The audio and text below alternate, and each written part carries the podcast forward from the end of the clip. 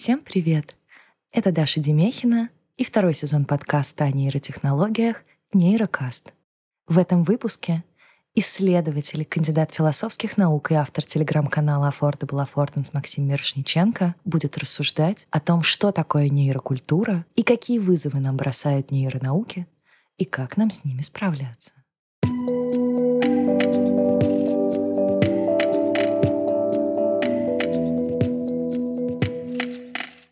Мы сегодня будем говорить о мозге и сопряженной с мозгом культуре и политике, и этике в широком смысле этого слова, и в том числе в контексте вызовов, которые нейрофизиологии, связанные с ней научной дисциплиной и практики, бросают нашему естественному представлению о самих себе как о людях, как о субъектах, как о субъектах, у которых есть некоторый познаваемый, понятный доступный мир, в котором есть смысл, ну и как о субъектах, э, которые могут быть синтетически эмулированы в каких-то искусственных материальных носителях. Про искусственный интеллект – про кибернетику и про те политические вызовы, которые э, это все бросает, опять же, нашему естественному положению вещей. Потому что сейчас, особенно если посмотреть на философию и на всевозможные гуманитарные исследования, теории культуры, теории медиа, технологии и так далее, в них наблюдается очень сильный крен в сторону интереса к нейрофизиологическим процессам, причем в самых разных ответвлениях, потому что люди говорят и о редукции человеческого сознания к нейрофизиологическим процессам, из чего следуют некоторые выводы там, этического плана.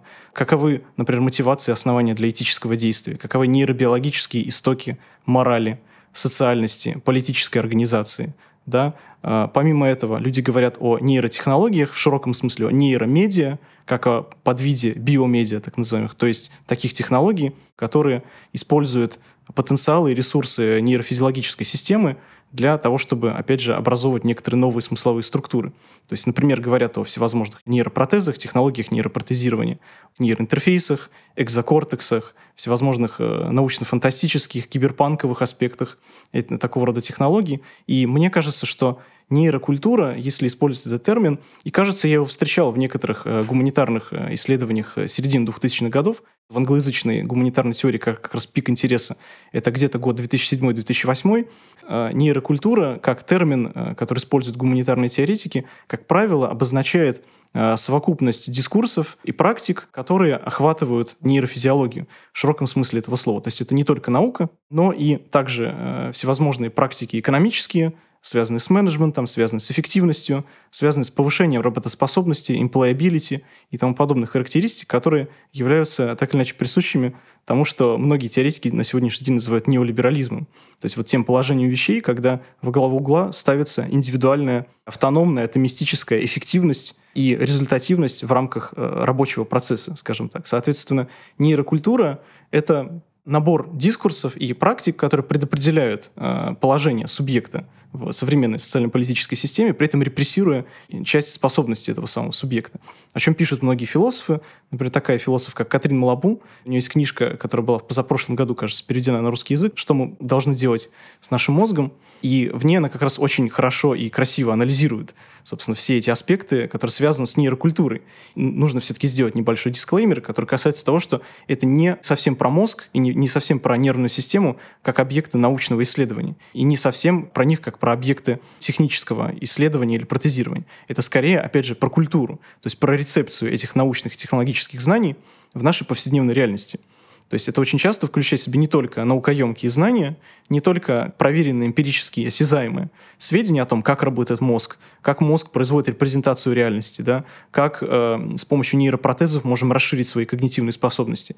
Э, это не столько про вот это все, сколько про э, некорректные, грубые обобщения, э, какую-то неправильную рецепцию, рецепцию ошибочную, связанную с применением этих знаний в репрессивном ключе, связанную с применением этих знаний для того, чтобы развить свои когнитивные способности, будучи подчиненным какой-то идеологии самосовершенствования. И в этом смысле это очень большой зонтичный термин, который охватывает очень много всего интересного. Многие современные философы и критические теоретики, они пишут о нейрокультуре как о таком интересном образовании, которое можно и нужно анализировать и критиковать с разных точек зрения. На самом деле это кейс, который анализируют некоторые э, теоретики, в том числе Катрин Малабу, это кейс взаимосвязи между нейробиологией и неолиберализмом. Неолиберализм — это такое понятие, которое обозначает нынешнее социально-экономическое положение вещей, которое, о котором свидетельствует сращивание государства и корпораций, когда доминирующую позицию занимает идеология, связанная с эффективностью и с, трудоспособностью, что предполагает, что границы между трудом и досугом размывается, индивид становится некоторым маленьким э, винтиком в большой глобальной экономической системе, некоторые функции, исполняющие целесообразность компании, и, соответственно, все время, все ресурсы индивида должны быть положены на то, чтобы э, повысить эффективность э, работы всей этой системы. И это такая э, доктрина, которая в последние годы распространяется в учебниках там, по менеджменту, по маркетингу, которую можно встретить вот во всех этих э, руководствах, которые, как правило, транслируют идеологию, что вот ты должен много работать, много результативно, жертвовать всем ради этого, и любая твоя деятельность, э, даже досуговая, там, деятельность, связанная с твоим саморазвитием, она вся должна быть подчинена именно этой целесообразности. Вмененное чувство вины и постоянная фоновая тревога связана с тем, что ты не дорабатываешь, и с тем, что твой босс будет, скорее всего, недоволен и будет считать тебя бездельником, все это тоже усугубляет все это положение. И, собственно говоря, поэтому э, это состояние интересно. Именно поэтому здесь на сцене возникает нейробиология. Очень часто, если посмотреть на учебники менеджмента и маркетинга, о чем, собственно говоря, пишет Катрин Малабу, она возникает в качестве эмпирического базиса и обоснования того, что ты должен, как субъект, как индивид, э, как сотрудник какой-то компании, ты должен всегда совершенствовать свои способности, повышать свою эффективность и осваивать все больше и больше репертуар всевозможных soft skills – с чем это связано? Это связано с идеей постоянного самосовершенствования. А что является физиологической базой для э, постоянного самосовершенствования индивида? Это нейропластичность. И вот нейропластичность – это такое чудесное понятие, которое э, очень сильно противоречит нашим обыденным представлениям, потому что, наверное, многие э, слышали такую фразу от своих учителей в школе о том, что нервные клетки не восстанавливаются, что поэтому нельзя нервничать, и всякие травмы оказываются нежелательными. Но вообще-то нервные клетки очень даже восстанавливаются, мозг вполне активно переобучается.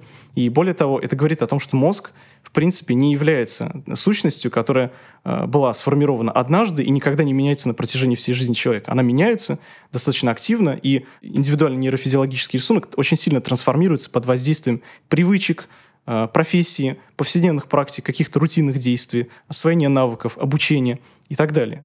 Соответственно, на протяжении всей жизни всегда есть определенный зазор и определенное окно возможностей для того, чтобы меняться. И очень часто это возможность мозга переобучаться, которую используют в биомедицине, когда у людей, которые утратили какой-то орган чувств, э, утратили слух или зрение, их учат на основе тактильных ощущений воспринимать визуальные сигналы в каком-то редуцированном смысле, но тем не менее. И на основе других практик, связанных с реабилитацией. Помимо этого, нейропластичность часто используется в качестве аргумента в пользу того, что э, работник должен постоянно переобучаться. То есть он должен быть таким субъектом, который постоянно перестраивается, постоянно совершенствуется, постоянно повышает свою эффективность и всегда становится лучше и лучше. То есть такой перфекционизм, очень невротический по своему духу и, конечно, такой очень тревожащий и формирующий довольно дискомфортный эмоциональный фон, но, тем не менее, нейропластичность становится одним из базовых аргументов в пользу э, этого положения вещей.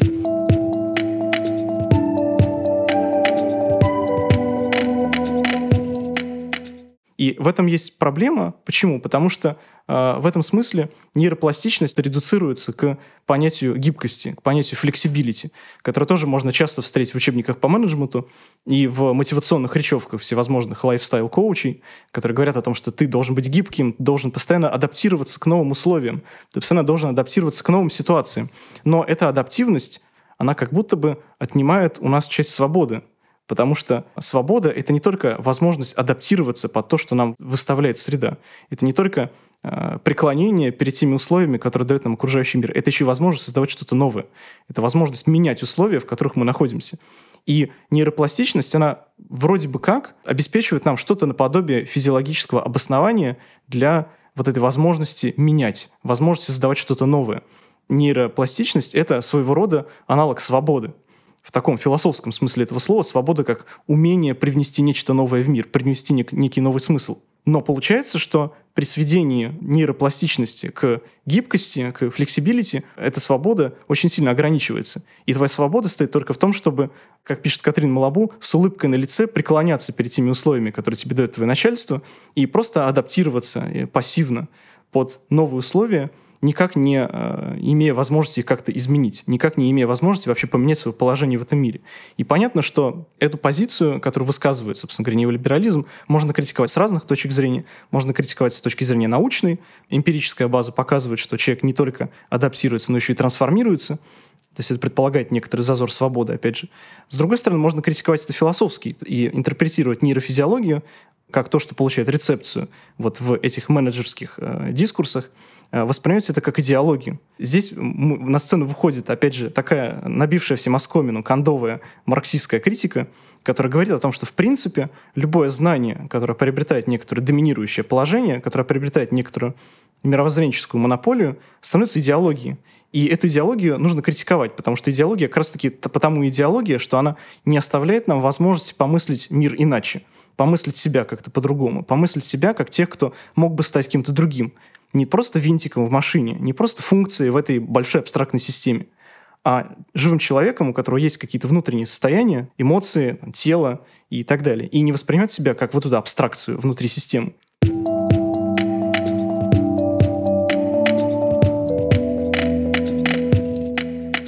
многочисленные э, философские и культурологические концепции работают с нейрокультурой и с сопряженным с ней дискурсом, как с дискурсом очень политизированным, в смысле биополитики, то есть политического управления биологическими процессами, и предлагать некоторую альтернативу.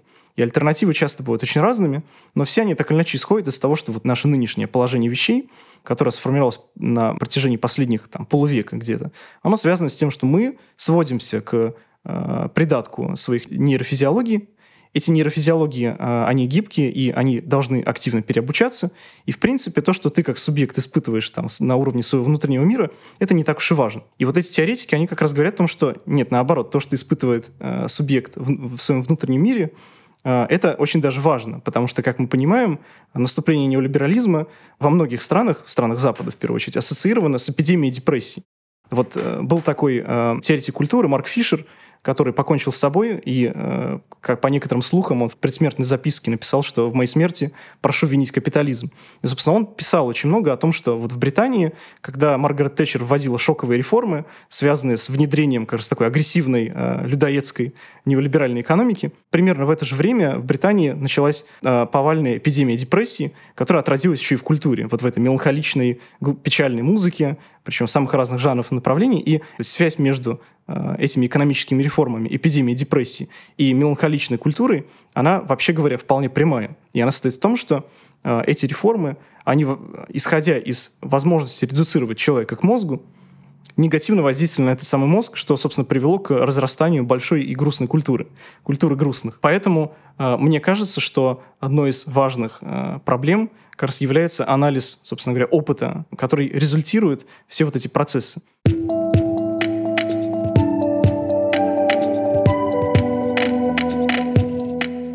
Понятие опыта в данном случае это то, что очень часто из нейрофизиологии выпадает.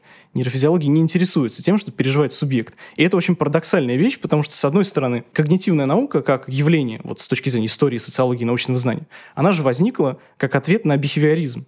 Бихевиоризм — это же доктрина, которая восходит во многом к э, экспериментам с собаками Павлова, да, когда любое поведение сводилось к э, стимулу и реакции, между которыми находился черный ящик, в котором вообще непонятно, что происходит, и, в принципе, объективное научное объяснение не нуждается в, проникновении в этот внутренний мир наблюдаемого субъекта. И в 50-е годы в Соединенных Штатах в ответ на бихевиоризм возникло движение нескольких психологов, которое впоследствии получило название когнитивной революции. И когнитивная революция — это как раз э, сторонниками, во всяком случае, и энтузиастами этой самой когнитивной революции воспринимается как поворот назад к опыту. То есть это повторный, это реабилитация опыта, реабилитация ментального, реабилитация того, что происходит, собственно говоря, внутри умов людей и других э, мыслящих существ. И в этом плане, казалось бы, когнитивистика, нейрофизиология, кибернетика — это дисциплины, которые должны были вернуть опыт на подобающее ему место в нашей общей унифицированной картине мира. Но нет, этого не случилось. И это интересно, потому что э, получается, что э, вот внутри э, контекста нейрофизиологии акцент делался не на том, что субъект испытывает субъективно, а на тех процессах, которые приводят к тому, что субъект испытывает нечто субъективно тех процессах, которые называли нейровычислениями, неких э, процессах, которые можно моделировать с помощью математических моделей, с помощью формальной логики, которые эмулируют то, что происходит в мозге, и которые как бы, происходят настолько быстро, что индивидуальный субъект их просто не успевает как бы, пережить в своем опыте. То есть это мгновенно происходящие вычислительные процессы, которые приводят к появлению образа мира, и которые сами по себе э, самому субъекту недоступны. То есть в моем опыте я никогда не могу уловить тот момент, когда воздействие среды на мои сенсорные системы преобразуется мозгом в некоторую визуально воспринимаемую информацию. И в этом парадокс, что когнитивные науки не интересуются опытом. Они стали им интересоваться довольно поздно и скорее в порядке исключения. Когнитивная наука все еще хотела построить науку, науку о человеке.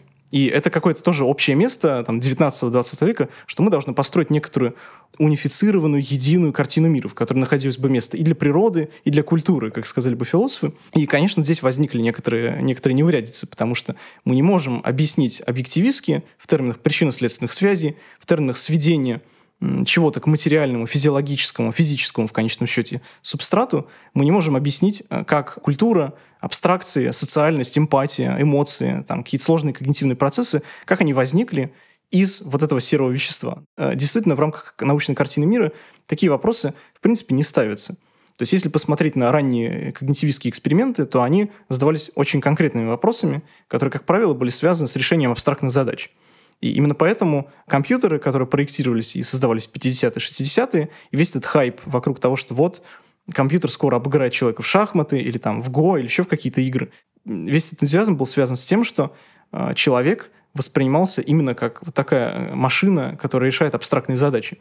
А все вещи, которые связаны с телом, с аффектами, с эмоциями, с сексуальностью, с политической организацией, социальностью, э, это все считалось чем-то побочным. И в этом плане когнитивная революция — это такой способ преобразования образа человека в науке, который сводит человека именно к такой абстракции. И именно поэтому неолиберализм, в общем-то, подхватил с таким энтузиазмом эту картину, этот образ человека, как персонажа нейрофизиологического объяснения, потому что он очень хорошо встраивался вот в эти большие экономические циклы, потому что с точки зрения экономики человек — это очень предсказуемое существо, то есть его поведение можно смоделировать, можно свести его к набору некоторых э, предсказуемых реакций, и как мы видим э, по работе там, соцсетей, рекламы в интернете, да, алгоритмы уже понимают нас лучше, чем мы сами. Потому что мы с точки зрения алгоритмов это очень предсказуемые субъекты, довольно-таки глупые. И в этом плане, конечно, э, вся вот эта смесь дискурсов и практик, она, конечно, работает э, на пользу неолиберализма.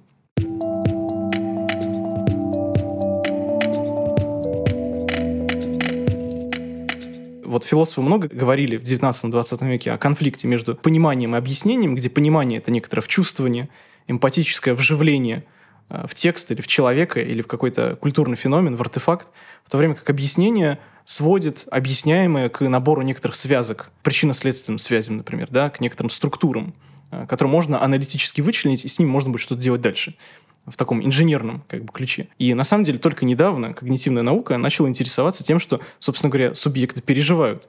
И, насколько я понимаю, судя, по крайней мере, по цитируемости, по другим формальным наукометрическим параметрам, когнитивное исследование, которым интересен опыт, то есть то, что субъект переживает здесь сейчас, в моменте, занимают довольно-таки маргинальное положение. И э, вот некоторые мои исследования, они как раз были про то, как э, когнитивисты почитав некоторых философов 20 века, стали интересоваться опытом. И, как правило, продуктивный э, научный результат получался у тех авторов, которые читали феноменологических авторов, которые читали эту старомодную немецкую и французскую философию, э, читали Эдмунда Гуссерля, Мариса Мерло-Понти, э, Жана Поля Сартра и пытались скрестить собственно говоря, их фенологические выкладки, которые, к слову, очень сложно перевести на язык нейрофизиологического объяснения, с теми каузальными моделями, которые используют нейрофизиология. И это привело к таким подходам, как нейрофеноменология, например, которая на сегодняшний день является вообще довольно-таки важной. Хотя она занимает скорее маргинальное положение на сегодняшний день в рамках когнитивистики, тем не менее, довольно много эмпирических исследований, которые связаны с визуальным восприятием, с эстетикой, с некоторыми фундаментальными для философии процессами, там, такими как темпоральность, восприятие времени, ощущение времени. Процессы, которые связаны с потоком сознания, состоянием потока, о котором говорят некоторые психологи, с процессами фокусирования, с работой внимания. Вообще говоря, некоторые из этих тем затрагивают то, с чем работала когнитивистика изначально. Визуальное восприятие, например, или внимание, как составляющая каких-то более сложных, абстрактных процессов принятия решений. Э, в рамках нейрофеноменологии и сопряженными э, с ней подходов, такими как воплощенное познание, embodied cognition, или энактивизм, целый пул всевозможных направлений, которые ответвляются уже в 2000-е годы из этого.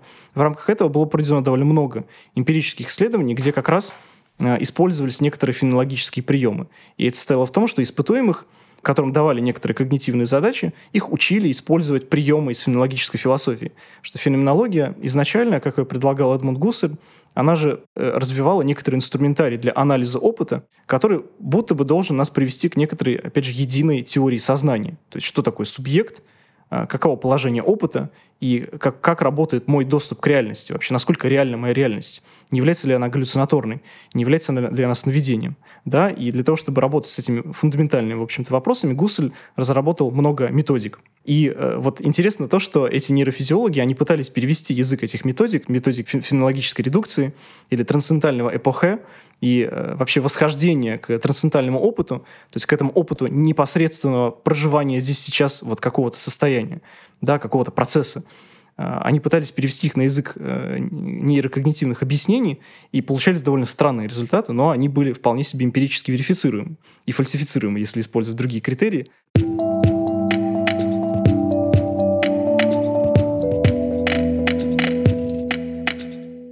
вот один из примеров, на самом деле это наиболее хрестоматийный, на мой взгляд, примеры, классические. Собственно, исследователь, который ввел в оборот понятие нейрофеноменология, это чилийский и впоследствии французский биолог и философ Франсиско Варелло, который вообще сделал очень многое для того, чтобы наладить связи между когнитивистикой, философией и буддизмом, потому что он был практикующим буддистом 70-х годов, был активным деятелем э, кибернетики, второго порядка в Соединенных Штатах и так далее, и так далее. В общем, такой довольно-таки established э, исследователь.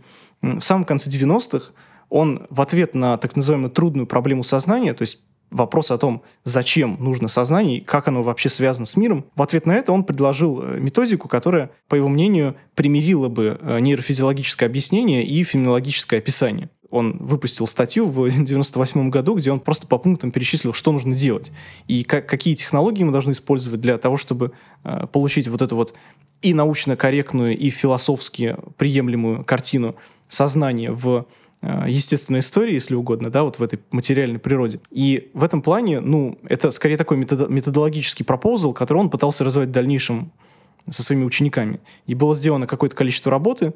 Например, он в Э, в самом конце 90-х исследовал э, проблематику времени, как, собственно, устроена структура восприятия времени субъектом. Причем с прицелом на вопрос о том, как устроено восприятие настоящего момента. Потому что настоящее — это уже что-то такое ускользающее.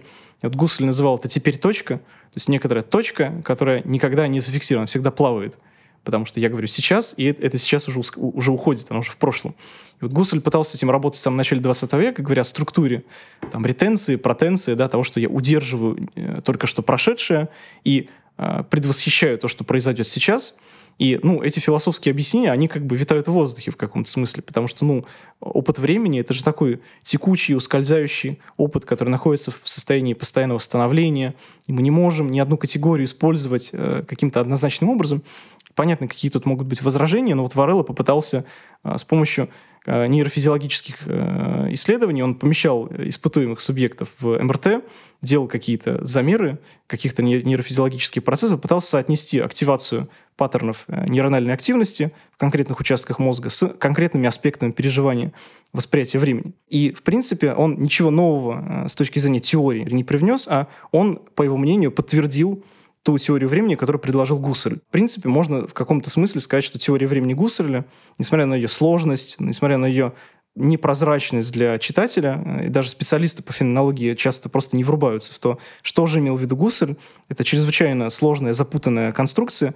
Вот, тем не менее, э, Варелла считал, что он подтвердил эту теорию нейрофизиологическими данными. И это, конечно, довольно интересно, потому что Гуссель никогда не работал с нейрофизиологией. Он ненавидел науку, хотя он сам был, в общем-то, ученым по образованию, был астрономом и математиком, и только потом стал философом. Перед этим побыв немножко психологом, что тоже интересно. Он ненавидел natural science, науки о природе, да, говоря о том, что они фундаментально ошибаются в том, что касается сознания, потому что они исходят из того, что сознание это объект, который можно научно препарировать, с ним можно производить какие-то научные технические операции, в то время как, если посмотреть на это с точки зрения какого-то обыденного опыта, да, с точки зрения нашего немедленного, непосредственного нахождения здесь сейчас, мы никоим образом не объекты. Объекты — то, что окружает нас. А вот этот центр мира, вот эта неуловимая какая-то точка, из которой я вижу себя и других, из которой я вообще нахожусь в этом мире — она никак не может быть объектом, ну, потому что это же то, через что я, собственно говоря, и существую. И, конечно, Гуссель говорил о том, что это субъект, но субъективность — это такое понятие очень скользкое, и философы в 20 веке очень много пытались расправиться с этим понятием, избавиться, и некоторые философы последних десятилетий тоже говорят о том, что, ну, давайте смотреть на человека как на объект, как на объект, который может мыслить, который может действовать. И, в принципе, это сбрасывает большую часть классической философской проблематики, но вообще, э, мне кажется, более продуктивно и более интересно попытаться вернуть эти категории и посмотреть на них э, вот в такой синтетической перспективе, которая объединила бы и нейрофизиологические объяснения, и философские описания. Поэтому я думаю, что перспектива вот за такими исследованиями именно потому, что они так или иначе соотнесены с эмпирическим знанием. То есть это не просто спекулятивное теоретизирование, как это было, собственно говоря, с феноменологией. И на самом деле феноменология в своем мейнстриме на сегодняшний день, она все еще является гипертеоретичной. Она представляет собой такую очень дотошную экзегезу э, текстов Гусserля и других классиков, очень похожая на библейскую экзегетику в средние века, но я думаю, что перспективно будет действительно совмещать это с некоторой научной картиной мира, именно потому, что в научной картине мира вообще-то есть очень сильная недостача, очень сильная нехватка вот этого философского взгляда, который посмотрел бы на все это как-то по-другому. Потому что, в принципе, понятно, что сама по себе наука, она, в общем-то, не нуждается в философии, ей, в общем-то, не нужны Э, все эти философские проблематизации, потому что, ну, если посмотреть на философскую критику науки в 20 веке, то мы придем, в общем-то, к такому э, видению, которое некоторые называют постмодернизмом, что любая наука — это идеология, на объективного знания не существует, все социальный конструкт и так далее, и так далее. И мне кажется, что вот эти э, подходы, которые совмещают феноменологию с когнитивистикой, они как раз-таки хороши именно тем, что они, с одной стороны, да, они признают релевантность всей этой критики, говорят о том, что да, действительно, научное знание, оно культурно обусловлено, да, оно социально как-то обусловлено, но при этом они опираются очень сильно именно на эмпирические исследования, на, на исследования, которые предоставляют некоторый осязаемый материал, с которым уже можно работать.